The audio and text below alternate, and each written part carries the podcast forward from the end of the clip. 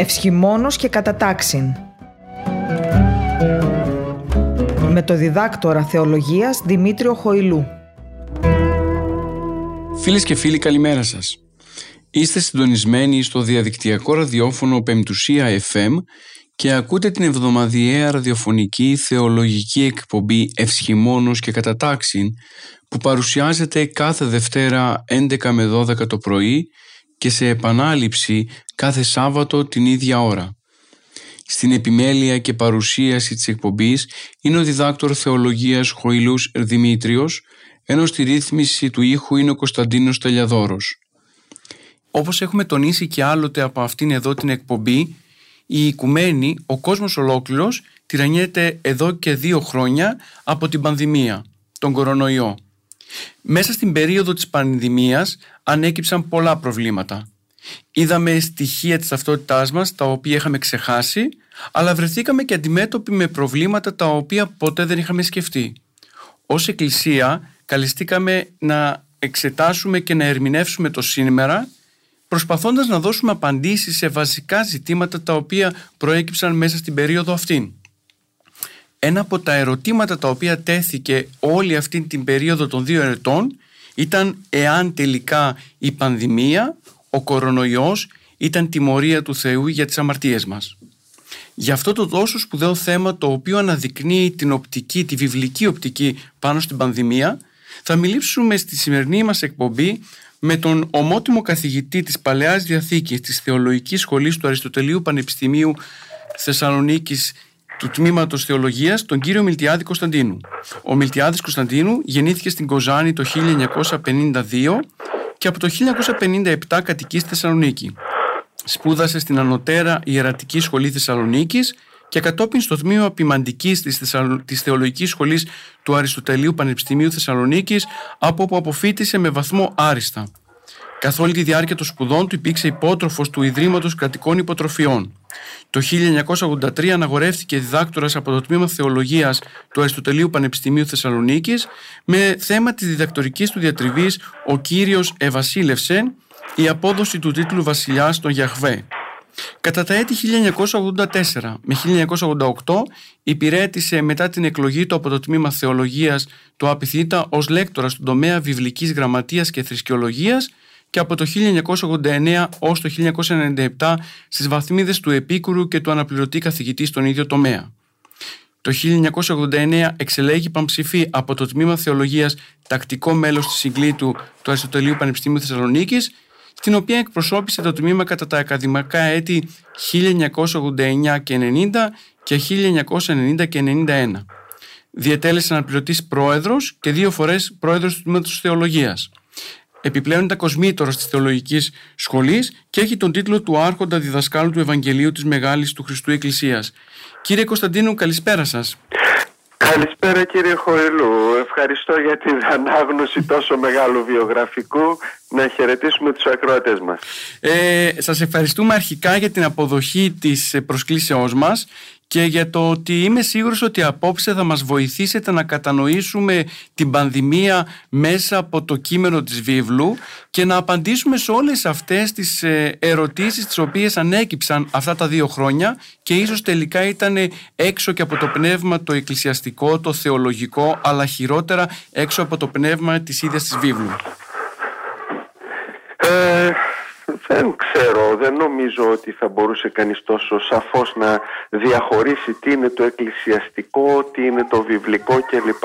Καθώς ε, νομίζω ότι ε, η Εκκλησία δράμεσα στην κοινωνία, είναι κομμάτι της ε, κοινωνίας και κατά συνέπεια ε, όλες οι λύσεις βγαίνουν μέσα από μια κοινή προσπάθεια να αντιμετωπιστεί ένα πρόβλημα το οποίο πραγματικά είναι πρωτόγνωρο πρωτόγνωρο με την έννοια ότι ε, και άλλες φορές η Εκκλησία βρέθηκε αντιμέτωπη με διάφορες ε, ασθένειες κλπ.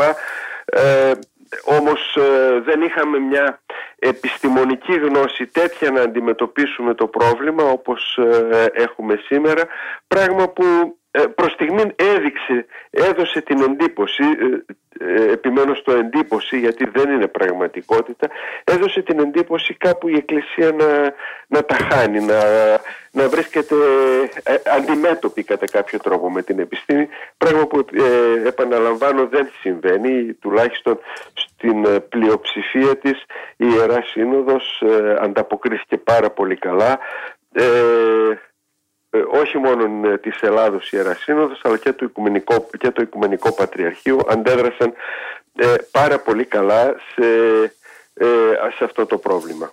Ε, κύριε καθηγητά, πράγματι, δύο χρόνια τώρα με τις εκπομπές μας έχουμε αναδείξει αυτό το οποίο ε, σημειώσατε, ότι η Εκκλησία μας όντως έδωσε τη μαρτυρία που έπρεπε. Παρ' όλα αυτά όμως υπήρξαν προβλήματα τα οποία ακόμα και τώρα υπάρχουν και τα οποία καλό θα είναι να τα απαντάμε ακριβώς για να φαίνεται αυτή η καθαρή θεολογική άποψη. Ε, αυτό είναι αλήθεια. Κοιτάξτε, υπάρχει γενικά μια. Ε, έχω κουβεντιάσει και εγώ με πάρα πολλούς ανθρώπους. Ε, ε, υπάρχει γενικά μια λανθασμένη αντίληψη του τι σημαίνει ε, έχω την βοήθεια του Θεού, έχω την ε, συμπαράσταση του Θεού, δεν φοβάμαι τίποτα.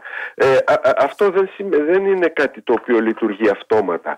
δεν είναι κάτι το οποίο μπορεί κανείς να πει ότι εγώ είμαι χριστιανός, είμαι καλός χριστιανός, δεν με φοβίζει τίποτα. Αν ήταν έτσι τα πράγματα, τόσο μηχανιστικά, τότε δεν θα έπρεπε να πεθαίνει κανείς ευσεβής άνθρωπος.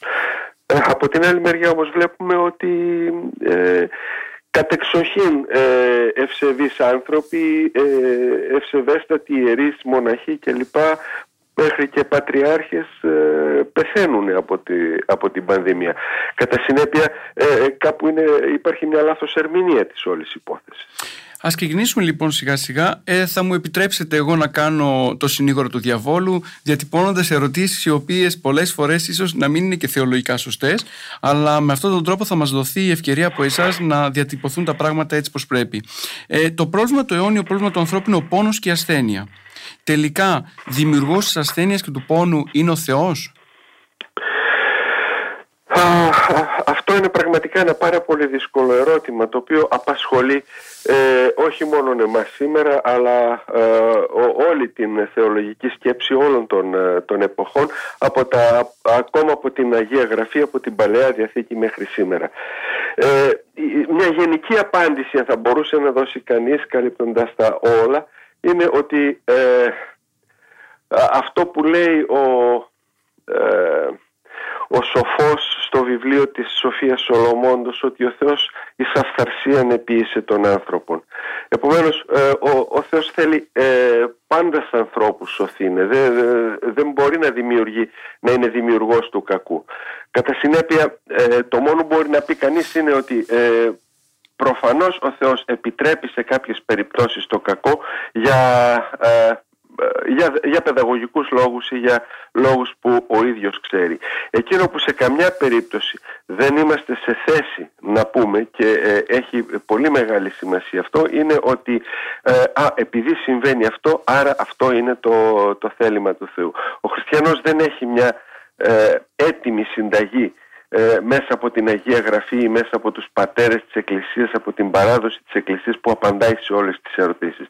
Σε κάθε περίπτωση ε, το, το πρόβλημα είναι ε, μάλλον σε κάθε περίπτωση ο άνθρωπος, ο χριστιανός είναι ένας άνθρωπος που ψάχνει, ψάχνει να βρει, ψάχνει να αναγνωρίσει το, ε, το θέλημα του Θεού. Δεν το έχει δεδομένο, ούτε μπορεί σε καμιά περίπτωση να πει εγώ ξέρω και οι άλλοι δεν ξέρουν. Είναι πάρα, υπάρχει μια πάρα πολύ όμορφη ιστορία μέσα στο βιβλίο του Ιώβ, ε, η οποία δείχνει ακριβώς ε, αυτήν την αδυναμία που έχει ο άνθρωπος να, να, να λάβει υπόψη του όλα τα δεδομένα και να πει ότι με βάση αυτό και αυτό ε, ισχύει ε, αυτό. Στην, ε, στο τέλος του βιβλίου εμφανίζεται ο ίδιος ο Θεός στους φίλους του Ιώβ και αρχίζει να τους θέτει κάποιες ερωτήσεις που λογικά θα ήταν απλές ε, ε, που ε, γεννάει ο κροκόδιλος στα αυγά του κλπ τα οποία δεν μπορούσαν να απαντήσουν και η, απάντηση του Θεού είναι στο τέλος αν δεν ξέρεις αυτά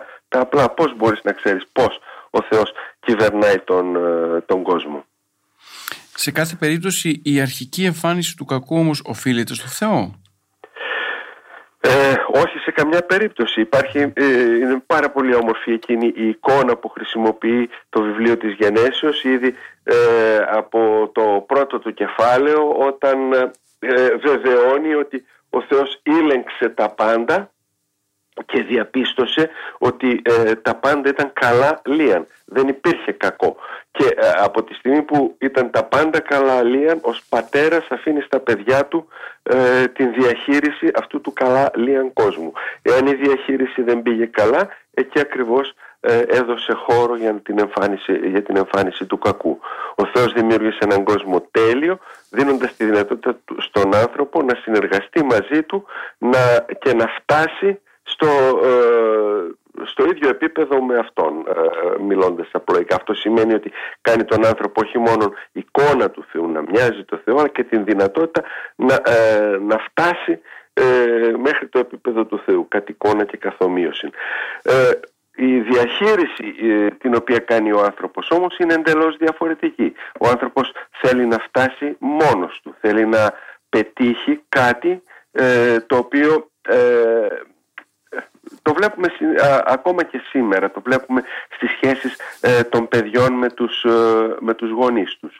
Ε, αν πάρει κανείς τα 11 πρώτα κεφάλαια της γενέσεως και προσέξει τις ιστορίες, μετά την, τη μία ιστορία μετά την άλλη, έτσι όπως έχει τακτοποιήσει ο βιβλικός συγγραφέας, θα, θα διαπιστώσει ότι υπάρχουν καταστάσεις τις οποίες ε, σχεδόν όλοι οι γονείς τις έχουν ε, ζήσει ε, από τα παιδιά τους. Το πρώτο πράγμα που απαιτούν τα παιδιά από τους γονείς είναι η ηθική ανεξαρτησία. Δική μου είναι η ζωή, εγώ θέλω να τη χειρίζομαι, εγώ ξέρω τι είναι καλό για μένα και τι είναι κακό για μένα. Και προσπαθεί να ανεξαρτητοποιηθεί από τους γονείς του. Το βλέπουμε αυτό στο, σε αυτή την όμορφη εικόνα με ένα δέντρο που όποιος το τρώει, γνωρίζει, όποιος τρώει από τους καρπούς του γνωρίζει τι είναι καλό και τι είναι κακό. Αποφασίζει δηλαδή μόνος του τι είναι για αυτόν καλό και τι είναι για αυτόν κακό. Ε, στην ε, κάθε φορά όμως που έχουμε μια τέτοια ε, επανάσταση μέσα σε εισαγωγικά του ανθρώπου ή μια ε, ε, επιμονή του παιδιού προς τους γονείς του ε, εγώ θέλω να ρυθμίζω τη ζωή μου το πρόβλημα είναι πάντα μια διάσπαση σχέσεων. Άμα πάρετε τα 11 πρώτα κεφάλαια της γενέσεως θα δείτε μια κλιμακωτή διάσπαση σχέσεων. Διασπώνται οι σχέσεις στο ζευγάρι Αδάμ Εύα διασπώνται οι σχέσεις στα αδέρφια ο Κάιν σκοτώνει τον Άβελ διασπώνται οι σχέσεις γονέων παιδιών ο Νόε καταργέται τον Χαμ, διασπάται τελικά ολόκληρη η κοινωνία. Ε, ε, στο τέλος της, ε, αυτού των 11 πρώτων κεφαλαίων της γενέσεως υπάρχει μια πολύ πικρή διαπίστωση. Δεν καταλάβαινε ο ένας τη γλώσσα του άλλου. Το λέμε και σήμερα ακόμη όταν δεν μπορούμε να συνεννοηθούμε με κάποιον παρόλο που μιλάμε ελληνικά, δεν μιλάμε την ίδια γλώσσα. Άρα διαπιστώνουμε το γεγονός ότι υπάρχει μια διαχρονικότητα στην επανάληψη του αδαμιαίου λάθους δεν είναι μόνο ένα δαμιαίο το λάθος, είναι ε, η τάση του ανθρώπου, ε, ε, φυσιολογική τάση του ανθρώπου να προσπαθεί να ανεξαρτητοποιηθεί από οτιδήποτε νομίζει ότι είναι πάνω από αυτόν, ακριβώς όπως κάθε παιδί προσπαθεί να ανεξαρτητοποιηθεί. Δεν είναι τυχαίο ότι σε κάθε φάση αυτών των, ε, αυτής της πορείας του ανθρώπου διαπιστώνουμε πράγματα τα οποία τα βλέπουμε ακόμα και σήμερα. Πριν από την ιστορία του κατακλυσμού έχουμε εκείνη την όμορφη ιστορία με τους γάμους των ιών του Θεού με τις θυγατέρες των ανθρώπων ε, από την οποία γεννιούνται γίγαντες. Ε, ό,τι και να είναι αυτή ε, η ιστορία όπως και να την ερμηνεύσει κανείς το σίγουρο είναι ότι έχουμε μια βελτίωση γενετική του είδους έτσι. και όταν ο Θεός διαπιστώνει αυτό το πράγμα λέει πάρα πολύ όμορφα ου μη καταμείνει το πνεύμα μου εν της ανθρώπης του, της διατοήν αυτούς σάρκας. Κρέας είναι, μπορεί να είναι βελτιωμένο, μπορεί να ζουν πολλά χρόνια, μπορεί να είναι γίγαντες, αλλά δεν είναι τίποτα περισσότερο από κρέας. Δεν έχουν την επιλογή της ελεύθερης πορείας από το, από το κατοικώνα στο καθομοίος και γι' αυτό θα, ε, θα τους καταστρέψω. Ε, αν πάμε στην επόμενη ιστορία, ε, γίνεται ο άσφαλτος ε, αυτής ο, ο, ο, Έτσι κατάφεραν να χτίζουν σπίτια πλέον χρησιμοποιώντας το συνδετικό υλικό όχι χώμα αλλά άσφαλτο με τη, και αυτό σημαίνει ότι ε, έχουν τη, μια τεχνολογική εξέλιξη καταπληκτική για τα δεδομένα της εποχής εκείνης. Σκεφτείτε λίγο ποια είναι τα χαρακτηριστικά της εποχής μας. Προσπάθεια για ηθική αυτονομία, προσπάθεια για γενετική βελτίωση του είδους, ζούμε πια πολύ περισσότερο χρόνια και προσπάθεια για ε, τεχνολογική ανάπτυξη. Είναι τα ίδια πράγματα πάνω στα οποία βασίζεται ο άνθρωπος και σήμερα στην προσπάθειά του να ξεχάσει το Θεό, να απομακρυνθεί από το Θεό, να γνωρίσει, ε, να ε, αποκτήσει μια ανεξαρτησία απέναντι στο Θεό. Αυτό ακριβώς το πρόβλημα όταν δεν γίνεται σε συνεργασία με το Θεό, οδηγεί σε διάσπαση της κοινωνίας, διάσπαση των σχέσεων, καταστροφή των σχέσεων με αποτέλεσμα να ε, έχουμε την εμφάνιση του, του κακού. Η οποία εμφάνιση του κακού είτε με τη μορφή της ασθένειας είτε με τη μορφή του πόνου είναι τιμωρία του Θεού ή αυτοτιμωρία του ανθρώπου; Είναι συνέπεια συνέπεια της απομάκρυνσης του ανθρώπου από, το, από τον Θεό. Αν κάποιος ζει μέσα σε μια ωραιότατη όαση και είναι αυτάρκης και πει ότι θέλω να ανοιχτώ στην έρημο για να δω τι υπάρχει παραπέρα, ε, δεν είναι τιμωρία της όασης το ότι θα πεθάνει στην έρημο, ε, είναι ε, συνέπεια της απόφασής του. Ε, ο άνθρωπος αποφασίζει να ανεξαρτητοποιηθεί από το Θεό και αυτή η, η, η ανεξαρτητοποίηση αυτή η προσπάθεια να βγάλει τον Θεό από τη ζωή του έχει ως συνέπεια ε, όλα, τα, όλα τα δεινά του κόσμου. Με πρώτο απ' όλα βεβαίως τον ανταγωνισμό στις σχέσεις. Ξέρετε, ε, αν το δούμε λίγο βαθύτερα, τα πάντα, τα πάντα ε, ό,τι είναι κακό στον κόσμο οφείλεται στην προσπάθεια ο ένας να επιβάλλει το, το δικό του στον άλλον. Ε, ένας ανταγωνισμός όλων προς όλους που βεβαίως σε αυτή την περίπτωση κάποιος κερδίζει, κάποιος χάνει, στο τέλος όμως χάνουν όλοι. Γι' αυτό και ο Απόστολος Παύλος το, το τονίζει πάρα πολύ όμορφα στην πρώτη προς Κορινθίους επιστολή στο 10ο κεφάλαιο τα λέει τι είναι η χριστιανική ζωή τίποτε άλλο παρά μη δίστα εαυτού ζητήτω αλλά του εταίρου. Είναι μια προσπάθεια, μια ε, προσπάθεια να αλλάξει η νοοτροπία του κόσμου. Για να αλλάξει όμως η νοοτροπία του κόσμου πρέπει να απαλλαγεί ο άνθρωπος από τις απειλές της οποία, από ό,τι τον φοβίζει, ό,τι τον τρομάζει. Γιατί σε τελευταία ανάλυση ο ανταγωνισμός είναι απότοκο του θανάτου. Φοβάμαι ότι θα πεθάνω, έτσι προσπαθώ να αφήσω όνομα, προσπαθώ να, να, να, να κερδίσω ό,τι μπορώ περισσότερο ε, μέσα στη ζωή. Και στην προσπάθειά μου αυτή καταπατώ τα δικαιώματα, της, ε, ε, το, ε, ε, οτιδήποτε έχει όλο. Εκμεταλλεύομαι όλες τις δυνατότητες που ε, μου δίνονται μπροστά μου. Το, το αποτέλεσμα ακριβώς είναι αυτό, είναι η εμφάνιση του κακού σε όλες τις μορφές που καταδυναστεύει τον άνθρωπο. Ε, κατά την περίοδο της πανδημίας δεν είναι λίγες οι φορές αυτές που ακούστηκε το επιχείρημα πως ο Θεός έστειλε την πανδημία για να μας τιμωρήσει για την ζωή τελικά που κάνουμε. Αποδεικνύεται από αυτά που μας λέτε ότι τελικά το συγκεκριμένο επιχείρημα δεν έχει καμία βάση ούτε θεολογική ούτε πραγματική. Κοιτάξτε, ε, ο Θεός μπορεί να στέλνει κάποιες, ε, ε, να επιτρέπει μάλλον την εμφάνιση κάποιων ασθενειών ή την εμφάνιση κάποιων καταστάσεων για να συνετίσει τους ανθρώπους. Αυτό είναι πολύ πνευματικοί άνθρωποι ή θεολόγοι που το, που το ισχυρίζονται. Το αν έχει βάση ή όχι, κανείς δεν μπορεί να το ξέρει. Ε, σίγουρα έχουμε μέσα στην Αγία Γραφή παραδείγματα όπου ε, ο Θεός ε, επιτρέπει την εμφάνιση του κακού, επιτρέπει το κακό προκειμένου να συνετίσει, να, να αντιληφθεί ο άνθρωπος την αδυναμία του και να, και να επιστρέψει σε αυτόν. αυτό μπορεί να συμβαίνει, απλώς δεν μπορεί κανείς με βεβαιότητα να πει ότι το συγκεκριμένο είναι τιμωρία του Θεού και το άλλο δεν είναι. Ε, εκεί είναι η δική μου ένσταση όταν λέω ότι ε, δεν μπορούμε να ερμηνεύσουμε τόσο μηχανιστικά το θέλημα του Θεού. Στην περίπτωση του Ιώβ την οποία προαναφέρατε, κεντρικό ερώτημα ή πρόβλημα ήταν το αν τελικά ο Ιώβ είναι κάτω από την ασθένεια εξαιτίας της αμαρτίας του. Τελικά είναι αμαρτία η σωματική ασθένεια; Ε, εξαρτάται πώς ορίζει κανείς την αμαρτία. Αν, αν αμαρτία είναι η προσπάθεια να ε, απομακρυνθεί κανείς από το Θεό, να ανεξαρτητοποιηθεί από το Θεό ε, η ασθένεια ή οτιδήποτε άλλο είναι συνέπεια αυτής της προσπάθειας της ε, απομάκρυνσης από το Θεό. Ε, επομένως, ε, οι φίλοι του Ιώβ οι οποίοι τον ελέγχουν και του λένε ψάξε να βρεις πια κάπου δεν μπορεί κάποια αμαρτία θα έκανες και η άμυνα του Ιώβ ότι μα δεν έχω κάνει καμία αμαρτία.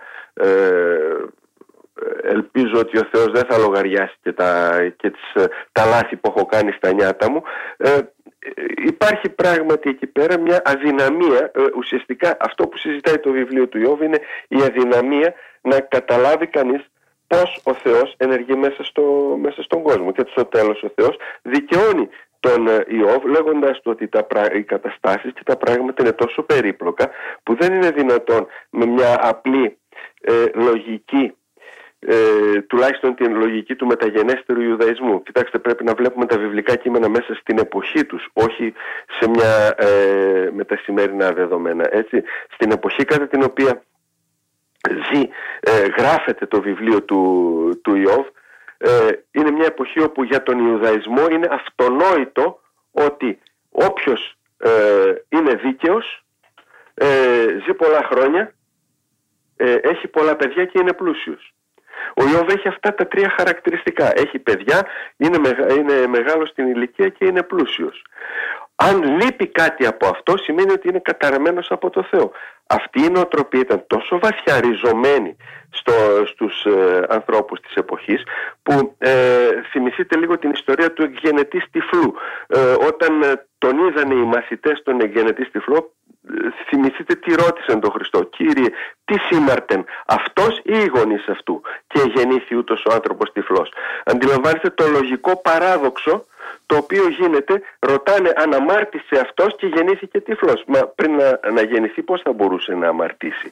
Ε, Παρ' όλα αυτά ήταν τόσο βαθιά ριζωμένη αυτή η αντίληψη ε, ότι, η αμαρτή, ότι ε, ένα πρόβλημα συνδέεται πάντοτε με μια προσωπική αμαρτία που ούτε οι μαθητές δεν μπόρεσαν να απαλλαγούν τουλάχιστον ε, πριν από τον φωτισμό του Αγίου Πνεύματος δεν μπόρεσαν να απαλλαγούν από αυτήν την νοοτροπία. Ακριβώς αυτήν την νοοτροπία καταπολεμά το, η ιστορία του Ιώβ θέλοντας να πει ότι μην προσπαθείτε τόσο μηχανιστικά και τόσο απλά να λύσετε τα προβλήματα γι' αυτό παρεμβαίνει στο τέλος ο Θεός σαν απομηχανής Θεός. Κάποιοι υποστηρίζουν ότι είναι ε, σχεδόν ε, μια μίμηση της τραγωδίας το, ε, το κείμενο του Ιώβ ε, αφού αφήνει να εκθέσουν οι φίλοι του τα ε, επιχειρήματά τους για το ότι κάθε δυστυχία είναι συνέπεια της αμαρτίας. Στο τέλος παρεμβαίνει ο ίδιος ο Θεός και εξηγεί ότι εάν κάποιος δεν μπορεί να εξηγήσει απλούς, πολύ απλούστερα πράγματα μέσα στο, στον κόσμο πως είναι δυνατόν να μπορεί να ερμηνεύσει και μάλιστα να αποφανθεί με τέτοια βεβαιότητα για το τι ακριβώς πώς ενεργεί ο Θεός μέσα στον κόσμο. Ε, κύριε καθηγητά, επιμένουμε αν θέλετε σε αυτό το ερώτημα γιατί όπως ξέρετε και εσείς πολύ καλύτερα από εμάς την περίοδο αυτή της πανδημίας παρατηρήθηκε το φαινόμενο από ορισμένους κύκλους της ερμηνείας του θελήματος του Θεού με αποτέλεσμα πολλές φορές να βρίσκονται άνθρωποι και να προσπαθούν όχι μόνο να ερμηνεύσουν αλλά να προκαταβάλουν και αυτό το θέλημα. Και φαίνεται τελικά όπως το παρουσιάζετε και εσείς ότι είναι, υπάρχει αδυναμία από το κτιστό όν όπως είναι ο άνθρωπος να κατανοήσει απόλυτα το θέλημα του άκτης του Θεού. Ε, ακριβώς αυτό. Κοιτάξτε, ε, είναι μια πάρα πολύ εύκολη παγίδα, μια πάρα πολύ μεγάλη παγίδα. Ε, μετά από 2.000 ε, χρόνια χριστιανισμού και άλλα χίλια χρόνια πιο μπροστά ε, Ιουδαϊσμού είναι πάρα πολύ εύκολο να βρει κανείς ε, είτε μέσα στην Αγία Γραφή είτε μέσα στους πατέρες της Εκκλησίας επιχειρήματα για να υποστήριξει την Α ή την ε, Β άποψη. Θα, ας, αν, ας μείνουμε μόνο στο, στο θέμα της Αγίας Γραφής. Προσέξτε, ε, υπάρχει μια πάρα πολύ όμορφη ιστορία μέσα στα Ευαγγέλια. Ο Ιησούς μετά την ε, βάφτισή του ε, ανοίγεται στην έρημο όπου μένει 40 μέρες νηστεύοντας και προετοιμαζόμενος βεβαίως για την ε, δημόσια εμφάνισή του η οποία θα, θα ακολουθήσει για το έργο το οποίο ε, ήρθε να, να επιτελέσει. Εκεί στην έρημο εμφανίζεται ο διάβολος. Αν προσέξετε θα διαπιστώσετε ότι ο διάβολος προσπαθώντας να παρασύρει τον Χριστό χρησιμοποιεί χωρί από την Αγία Γραφή. Ε, δεν του λέει κάτι περίεργο, δεν του λέει κάτι, ε, ε, δεν προσπαθεί να τον δελεάσει με κάτι άλλο παρά μόνον ε, προβάλλοντάς του χωρία από την Αγία Γραφή που φαίνεται καθόλου θεολογικότατα. Είναι χαρακτηριστικό ότι όταν τον ανεβάζει στην άκρη του, του ναού και του λέει πέστε δεν πρόκειται να πάσεις τίποτα ε, πού το στηρίζει αυτό, στην Αγία Γραφή, στον Ψαλμό 90. Λέει, πέσε λέει, το, το, το, το, έχει πει ο Θεός ότι ε, αυτόν που τον προστατεύω εγώ ε, δεν πρόκειται να πάθει τίποτα. Δεν θα, ε, θα στείλω τους αγγέλους μου για να τον, για να τον σώσουν.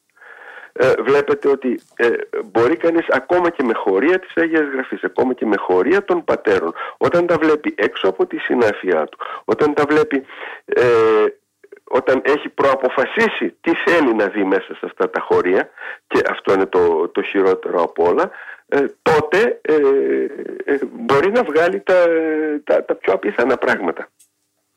Έχετε απόλυτο δίκιο. Βέβαια, πολλές φορές ξεχνάμε ότι τελικά την ερμηνεία της Αγίας Γραφής αυτός που την κάνει είναι η Εκκλησία. Ε, αναμφίβολα. Και ε, το λέω γιατί αν τελικά βγάλουμε τον εαυτό μας έξω από την Εκκλησία και προσπαθήσουμε να εξηγήσουμε εμείς στην Εκκλησία πώς πρέπει να ερμηνεύσει τη Γραφή, τότε θα καταλήξουμε στα συμπεράσματα τα οποία προείπατε όχι μόνο τη γραφή αλλά τα πάντα, τους κανόνες της Εκκλησίας. Υπάρχουν άνθρωποι οι οποίοι επισύουν τους κανόνες της Εκκλησίας, ανασύρουν έναν κανόνα από όπου, το, από όπου βρουν και αρχίζουν και λένε κοίταξε να δεις, να τι λέει ο κανόνας τάδε της τάδε συνόδου κτλ. Η Εκκλησία αποφάσισε τι είναι γραφή και τι δεν είναι και η απόφαση αυτή, με την απόφαση αυτή ε, ουσιαστικά λέει ότι εγώ ξέρω τι λέει αυτό το χωρίο, γι' αυτό αποφασίζω ότι αυτό είναι Αγία Γραφή. Εγώ ξέρω τι λέει αυτός ο κανόνας, γι' αυτό, και το, γι αυτό και τον ψηφίζω. Δεν είναι η υπόθεση του καθένα να παίρνει τους κανόνες και να τους χτυπάει στο κεφάλι του αλουνού και να λέει κοίταξε να δεις παραβαίνεις τους κανόνες ή κάνεις τούτο, κάνεις το α ή το β. Κύριε καθηγητά, μέσα στην ε, περίοδο της πανδημίας διαπιστώσαμε μία αντίδραση από ορισμένους κύκλους απέναντι στην ιατρική επιστήμη. Το ερώτημα το οποίο ανακύπτει είναι το εξής. Ποια είναι η παρουσία των ιατρών μέσα στην Παλαιά Διαθήκη; Κοιτάξτε, η Παλαιά Διαθήκη ε, και αυτή είναι άλλωστε η αξία της. Δεν είναι ένα βιβλίο συνταγών όπου ανοίγει κανείς ε, σελίδα τάδε γιατροί, σελίδα τάδε ε, αντιμετώπιση του α ή του β προβλήματος. Η Παλαιά Διαθήκη είναι ένα ε, βιβλίο της ιστορίας της αποκάλυψης του Θεού, των σχέσεων του Θεού με τον άνθρωπο. Από την πρώτη στιγμή που δημιουργεί ο Θεός τον άνθρωπο ε, διαμορφώνει τις σχέσεις του ε, μαζί του και, και είναι σε μια συνεχή πώς να το πούμε, συζήτηση μαζί του, μια συνεχή αναζήτηση των τρόπων ώστε ο άνθρωπος να επιστρέψει στον Θεό χωρίς ε, να παραβιάσει ο Θεός την ελευθερία του. Έτσι λοιπόν συνεργάζεται, τον βλέπουμε το Θεό να συνεργάζεται με ανθρώπους, με ομάδες ε, ανθρώπων, με λαούς ολόκληρους, προκειμένου να οδηγήσει τα πράγματα, να οδηγήσει την ιστορία προς ένα τέρμα το οποίο βεβαίως τέρμα είναι η, σάρκωση του, του ίδιου του Θεού ε, στο πρόσωπο του, του Ιησού Χριστού. Ε, κατά συνέπεια, διαβάζοντας κανείς την Παλαιά Διαθήκη, ε, βλέπει ότι ανάλογα με τις συνθήκες μέσα στις οποίες ζει ο βιβλικός Ισραήλ, ο λαός με τον οποίο έκανε αυτή τη συμφωνία ο Θεός, βλέπει ανάλογα και το πώς αντιλαμβάνεται τα πράγματα. Ο Θεός δεν παρεμβαίνει ποτέ στην ζωή του ανθρώπου χωρίς προηγουμένως να συνεννοηθεί με τον άνθρωπο, χωρίς προηγουμένως ο άνθρωπος να φτάσει στη δυνατότητα να κατανοεί τα πράγματα. Έτσι λοιπόν, ε, εφόσον ο Θεός δρά μέσα στην ιστορία, εφόσον μέσα στην ιστορία συμβαίνει ό,τι συμβαίνει, δεν θα μπορούσε σε καμία περίπτωση να έχουμε μία αντίληψη για τα πράγματα ενιαία από το, την εποχή του Αβραάμ μέχρι την, την εποχή του Χριστού. Και ο λόγος είναι ακριβώς αυτός που σας είπα, ότι ο Θεός προσαρμόζεται. Ε, ε, πολύ όμορφα αυτή η έκφραση που χρησιμοποιεί στην προσφυλιπισίους επιστολή ο Απόστολος Παύλος εκένωσε εαυτόν, αδειάζει τον εαυτό του προκειμένου να μπορέσει να προσεγγίσει τον άνθρωπο. Στην ομαδική λοιπόν περίοδο του, του Ισραήλ πρέπει να λάβουμε υπόψη μας ότι ε, οι Εβραίοι ζουν ε, μια ε, ζωή στην έρημο, νομαδική, σε επαφή με διάφορους άλλους λαούς, με πολύ χαμηλό μορφωτικό επίπεδο και το αποτέλεσμα είναι σε όλες τις περιπτώσεις κάθε φορά που γίνεται λόγος για ιατρική είτε να μην ξέρουν τι να κάνουν είτε να συνδέουν την, ε, τις οποιασδήποτε ιατρικές γνώσεις με κάποιες μαγικές πρακτικές. Ε, τόσο η πρόκληση των ασθενειών όσο και η θεραπεία τους ε, περιγράφεται στα βιβλικά κείμενα, τουλάχιστον στα αρχαιότερα κείμενα, ως έργο του Θεού. Είναι ο ίδιος ο Θεός ο οποίος, ε, ας πάρουμε για παράδειγμα την, ε, την ιστορία στην έρημο, έτσι βεβαίω μετά το θαύμα της μετατροπής των πικρών νερών της πηγής μεράς σε γλυκά ε, ο ίδιος ο Θεός βεβαιώνει τους Ισραηλίτες ε, με το ε, στόμα του Μωυσή βεβαίως αν υπακούσετε τον Κύριο τον Θεό σας αν κάνετε ό,τι του είναι αρεστό αν δώσετε προσοχή στις εντολές του και εκπληρώσετε τις απαιτήσεις του ε, δεν θα σας στείλω, λέει ο Θεός, καμιά ασθένεια από αυτές που έστειλα στους Αιγυπτίους. Ο Θεός λοιπόν στέλνει την ασθένεια στους Αιγυπτίους, ο Θεός υπόσχεται ότι δεν θα στείλει ασθένεια στο λαό του και συμπληρώνει γιατί εγώ είμαι ο Κύριος ο Θεός σας που σας γιατρεύει. Χρησιμοποιεί αυτό το ε, ρήμα ο, ο Θεός ε, σας γιατρεύει, ο Ιωμενώσε ε, το αποδίδει το κείμενο των ε, Εβδομήκοντα. Και την ίδια ε, διαβεβαίωση επαναλαμβάνει και στο τραγούδι που δίδαξε ο Μωυσής στους Ισραηλίτες λίγο πριν από το θάνατό του, αποχαιρετώντας τους Ισραηλίτες, ε, λίγο πριν πεθάνει, τους λέει δείτε, δείτε λοιπόν ότι εγώ μόνον υπάρχω. Ε, ένα τραγούδι ε, που ε, τους μαθαίνει ο ε, Μωυσής να το λένε. εγώ μόνον υπάρχω, εκτός από μένα δεν υπάρχει άλλος Θεός. Μιλάει ο Θεός βεβαίως. Έτσι. Εγώ θα θανατώσω ε, ε, και θα κάνω να ζήσουν. Εγώ θα πλήξω και εγώ θα θεραπεύσω. Και δεν υπάρχει κανείς που να γλιτώσει κάποιον από τα χέρια μου. Έτσι λοιπόν βλέπουμε ότι σε όλα αυτά τα κείμενα ε, φαίνεται σαφώς ότι η αρρώστια, η ζωή, ο θάνατος βρίσκονται στα, στα χέρια του Θεού πόσο μπορούμε να, να ξέρουμε από τις πληγές η ιατρική είναι πάρα πολύ οι, οι ιατρικές γνώσεις τουλάχιστον στην ε, αρχική βιβλική, ε, βιβλική περίοδο είναι πάρα πολύ ε, περιορισμένες. Ε, κυρίως περιορίζονται σε καταπλάσματα.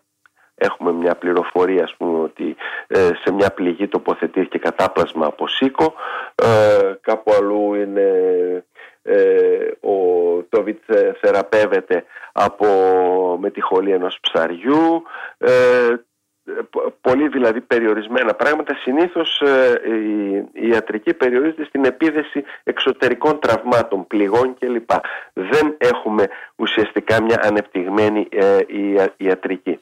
Και βεβαίως ακριβώς επειδή η ιατρική είναι ε, πολύ στενά συνδεδεμένη στους γύρω λαούς με, τις, με μαγικές τελετές και ε, με την ε, ειδωλολάτρια ε, γενικά υπάρχει μια ε, αποστασιοποίηση.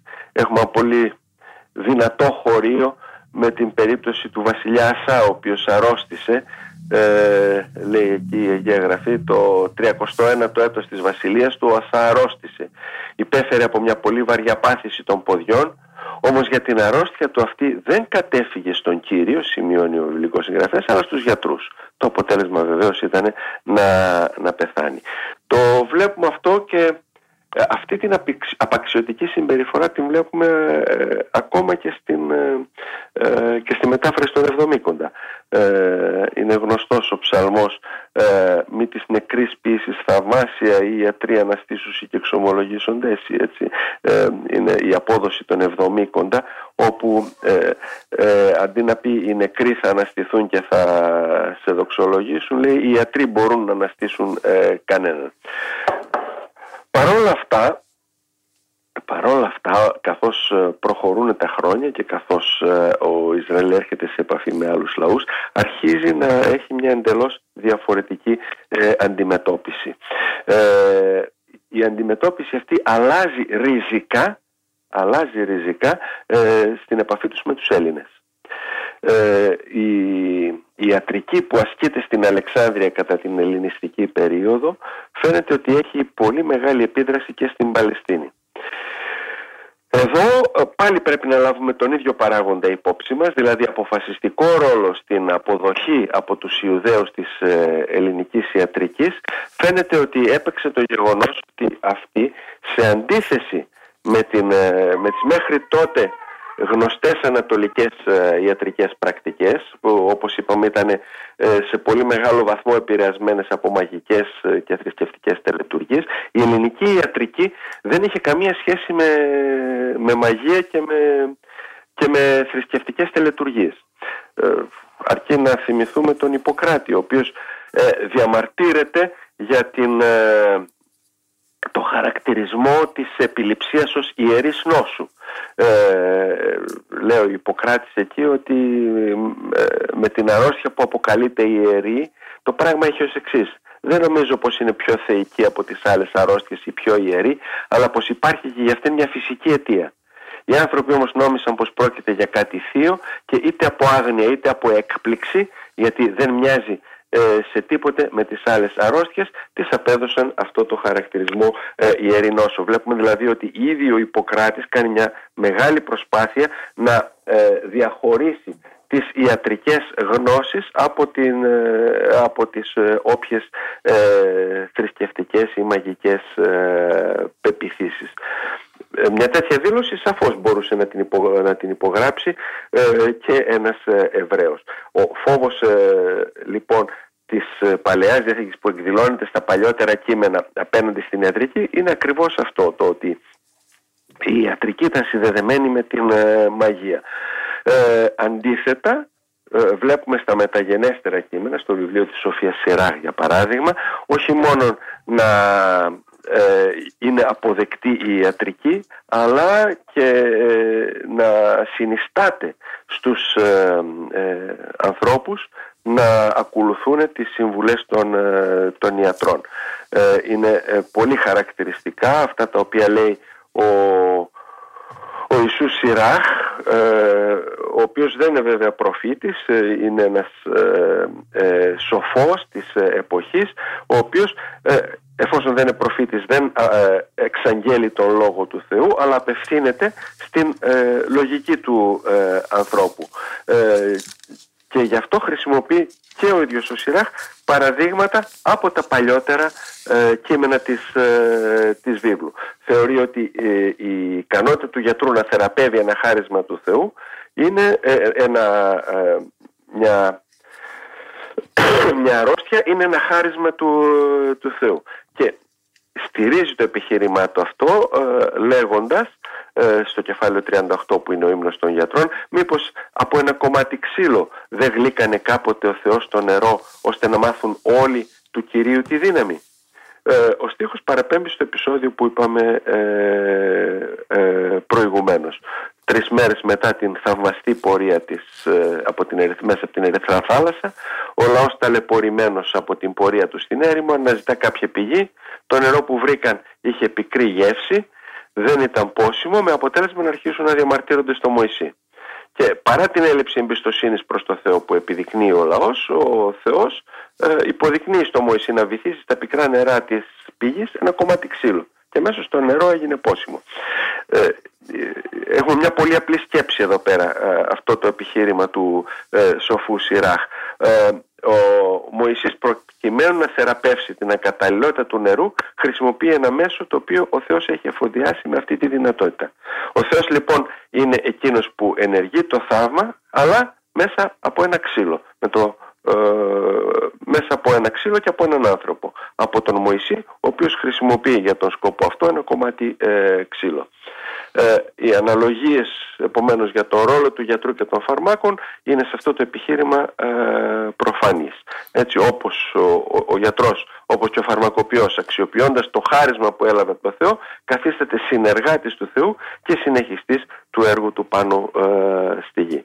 Άρα σε κάθε περίπτωση δεν δικαιολογείται καθόλου η άρνηση της ιατρικής βοήθειας για το σήμερα στο, στο, στο χώρο της Εκκλησίας ή αν θέλετε στους κύκλους εκείνους οι οποίοι αντιμετώπισαν την πανδημία με έναν μαγικό τρόπο.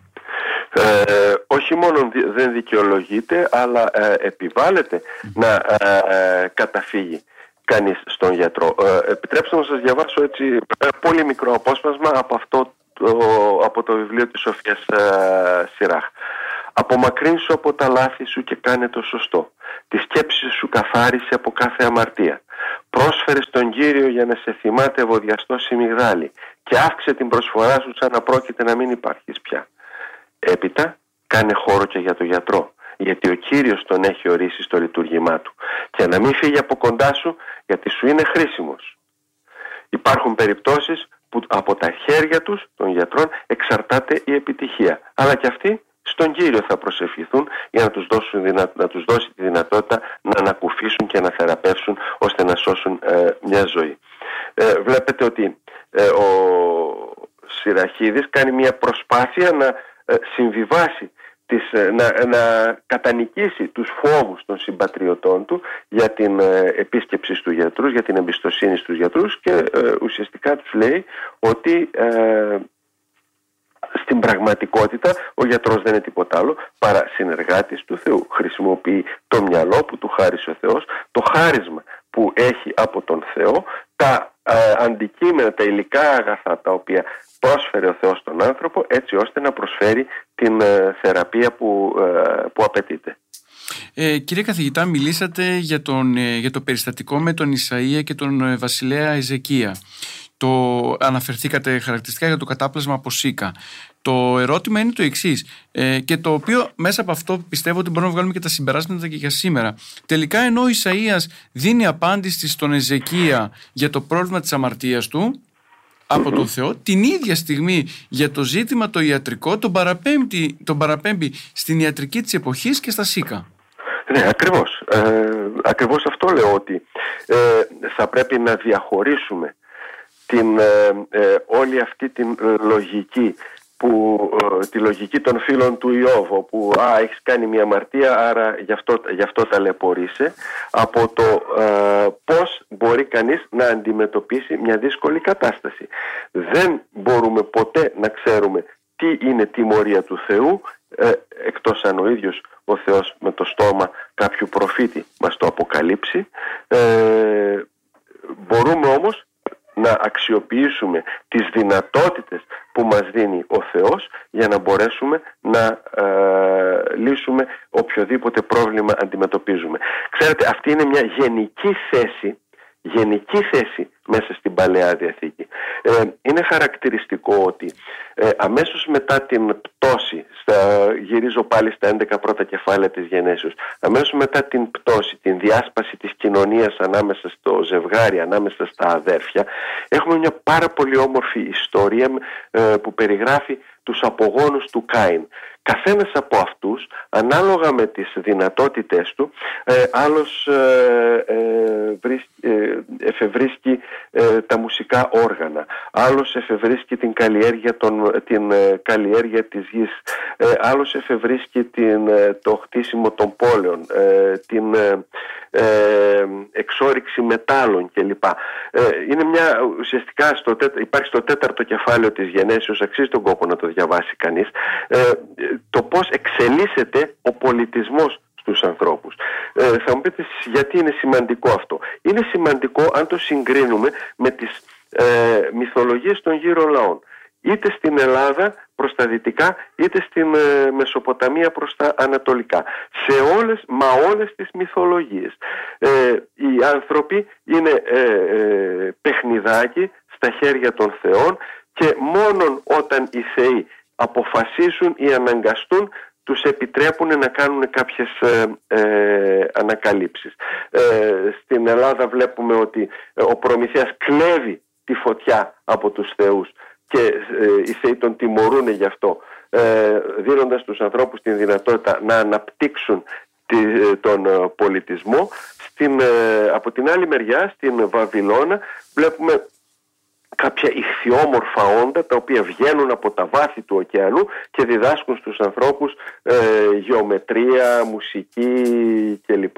Ε, δηλαδή σε όλες τις περιπτώσεις η ανάπτυξη του πολιτισμού είναι στην πραγματικότητα ε, έργο των, ε, ε, των θεών απέναντι σε ένα άβουλο όν. Αντίθετα στη βίβλο από την πρώτη στιγμή ο άνθρωπος είναι πρικισμένος με όλες τις δυνατότητες να τις αναπτύξει έτσι, να τις βελτιώσει και να βελτιώσει τις συνθήκες της ζωής του. Το, το μόνο ερώτημα σε ολόκληρη την βιβλική αφήγηση είναι το κάνει αυτό σε συνεργασία με τον Θεό ή για να ανεξαρτητοποιηθεί από τον Θεό. Ε, και εδώ συναντάμε άλλη μια πολύ βασική βιβλική αλήθεια. Δεν έχει σημασία τι κάνει ο άνθρωπος. Σημασία έχει γιατί το κάνει. Έτσι, ε, βλέπουμε στην ε, ε, ιστορία του Τελώνου και του Φαρισαίου. Και οι δύο προσεύχονται. Και ο Φαρισαίος προσεύχεται και ο Τελώνης. Το θέμα είναι γιατί προσεύχεται ο Φαρισαίος και γιατί προσεύχεται ο Τελώνης. Ε, στην πραγματικότητα και οι δύο κάνουν μια καλή πράξη, μια θεάρεστη πράξη. Όμως αυτό που μετράει δεν είναι τι κάνει κανείς, αλλά γιατί το κάνει και πώς το κάνει. Ε, κύριε καθηγητά, τελειώνοντας σιγά σιγά την εκπομπή μας, να ρωτήσω αυτό το οποίο, το ερώτημα το οποίο ε, όλες αυτά, όλο αυτόν τον καιρό βασανίζει τους πάντες, το αν τελικά ο, ο μη εμβολιασμός ή η άρνηση του εμβολιασμού, αυτό που είπατε στην αρχή, είναι ένα είδος πειρασμού απέναντι στον Θεό. Δηλαδή, εγώ δεν θα εμβολιαστώ και ο Θεός θα με προστατεύσει. Είναι ακριβώς αυτό το επιχείρημα το οποίο ε, έθεσε και ο, ο διάβολος στον ε, Χριστό κατά, τους, ε, ε κατά τον πειρασμό στην έρημο.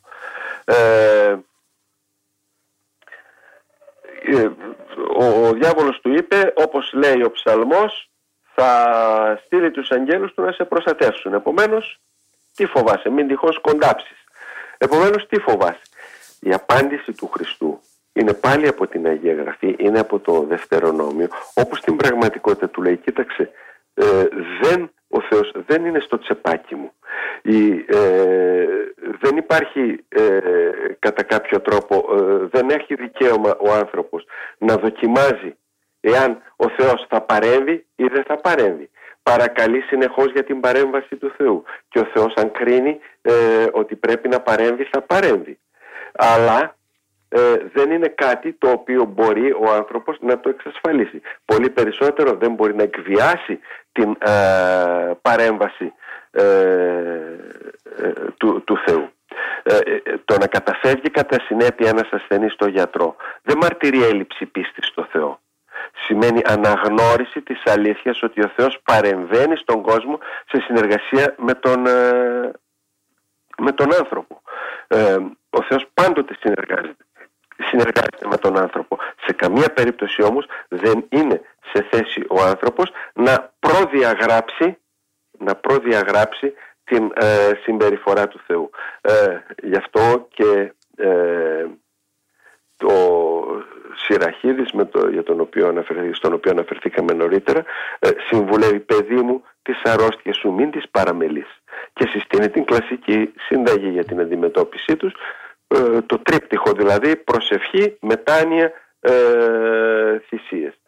Ο άνθρωπος προσεύχεται στο Θεό, ζητάει την παρέμβαση του Θεού και ο Θεός παρεμβαίνει ή δεν παρεμβαίνει ανάλογα με τον, ε, με τον τρόπο που αυτός ξέρει. Το να ερμηνεύει κανείς. Εκ των προτέρων το θέλημα του Θεού έχει, σήμερα πια δεν μπορούμε όμως να συζητάμε. Γι' αυτό έχει ήδη αποδειχθεί.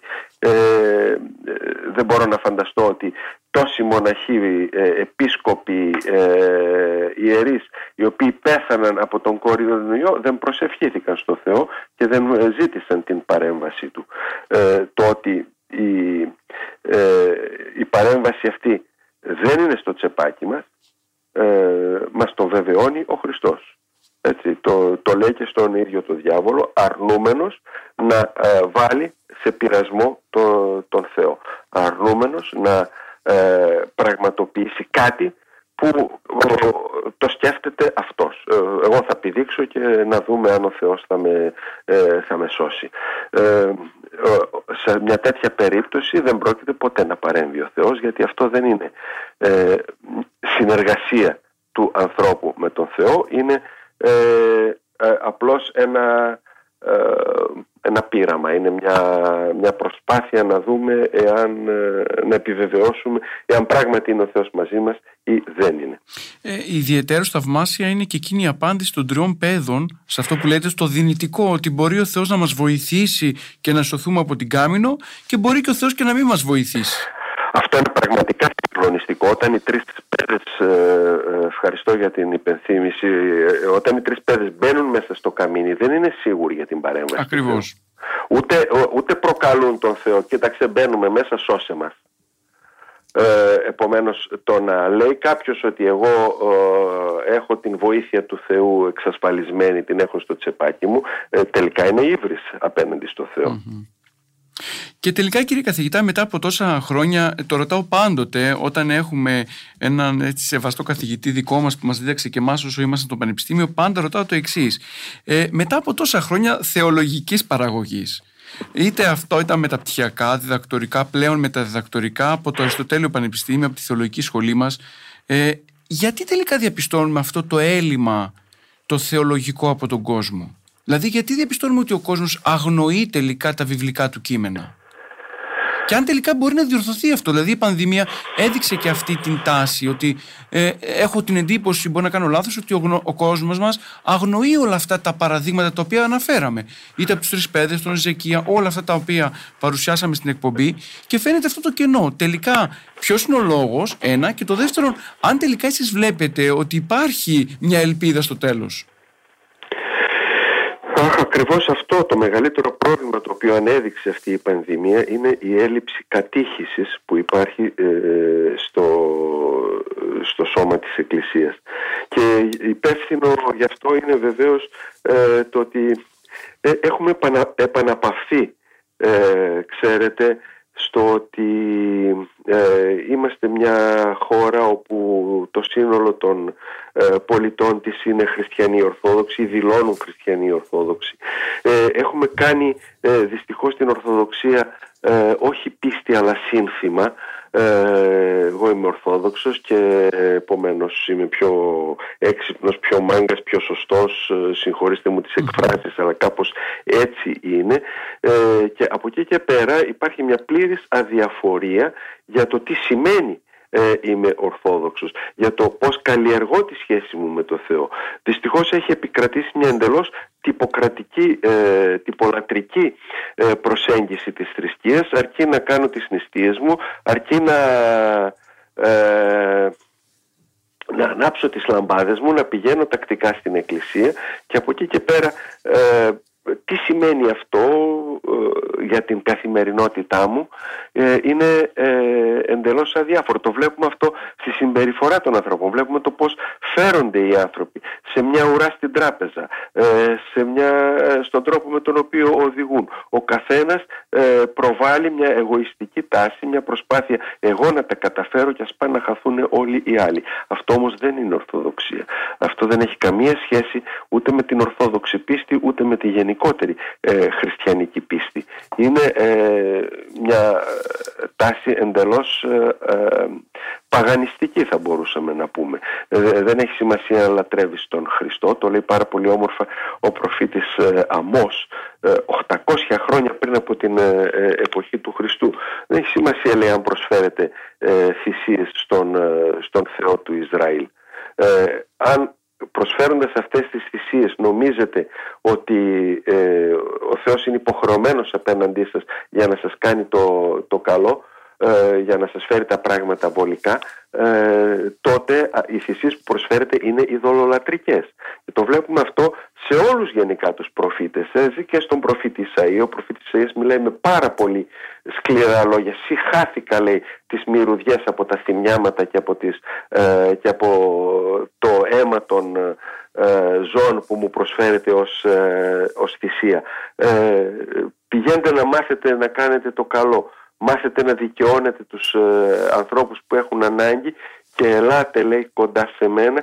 Και αν είναι οι αμαρτίες σας κόκκινες σαν το μαλλί εγώ θα τις κάνω ε, ε, κόκκινες θα τις κάνω σαν το, ε, σαν το μαλλί λευκές. Ε, μια πάρα πολύ δυνατή έκφραση. Το ίδιο και ο προφήτης Οσία θα μπορούσα να παριθμίσω ένα σωρό προφήτες. Λέω τον Οσία γιατί επαναλαμβάνει τη φράση του και ο ίδιος ο Χριστός. Ε, έλεον θέλω και ου θυσίαν. Ε, επίγνωση Θεού και ου κολοκαυτώματα έτσι. ο Χριστός στέλνει τους ματές και τους λέει πηγαίνετε να μάθετε τι σημαίνει έλεον θέλω και ου θυσίαν ε, ουσιαστικά τους παραπέμπει σε έναν προφήτη οκτώ αιώνες πριν από την, ε, από την εποχή του. Ε, θέλοντας να, όχι να καταργήσει βεβαίως την λατρεία, αλλά ε, η λατρεία καμιά φορά γίνεται παγίδα. Ανάβω τις λαμπάδες μου, πηγαίνω στην εκκλησία μου, ε, νηστεύω και νομίζω ότι έχω το Θεό στην τσέπη μου.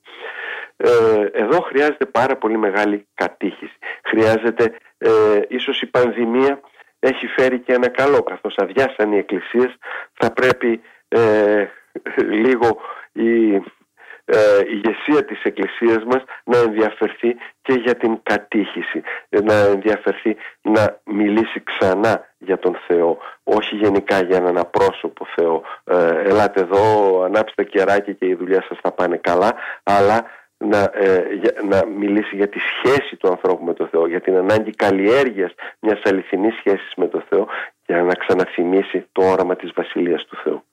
Κύριε καθηγητά, δεν έχω να προσθέσω τίποτα. Ε, με αυτή την αποφώνηση μας τονίσατε ακριβώς το πρόβλημα της εποχής μας και μας φέρατε όλους πρώτων ευθυνών μας. Εγώ να σας να σας ευχαριστήσω για ακόμα μια φορά για την αποδοχή της πρόσκλησης αλλά και γιατί σήμερα απόψε μας δείξατε ακριβώς όλη αυτή την πορεία της Παλαιάς Διαθήκης και μας δώσατε την ερμηνεία του φαινομένου της πανδημίας μέσα στην βιβλική πραγματικότητα.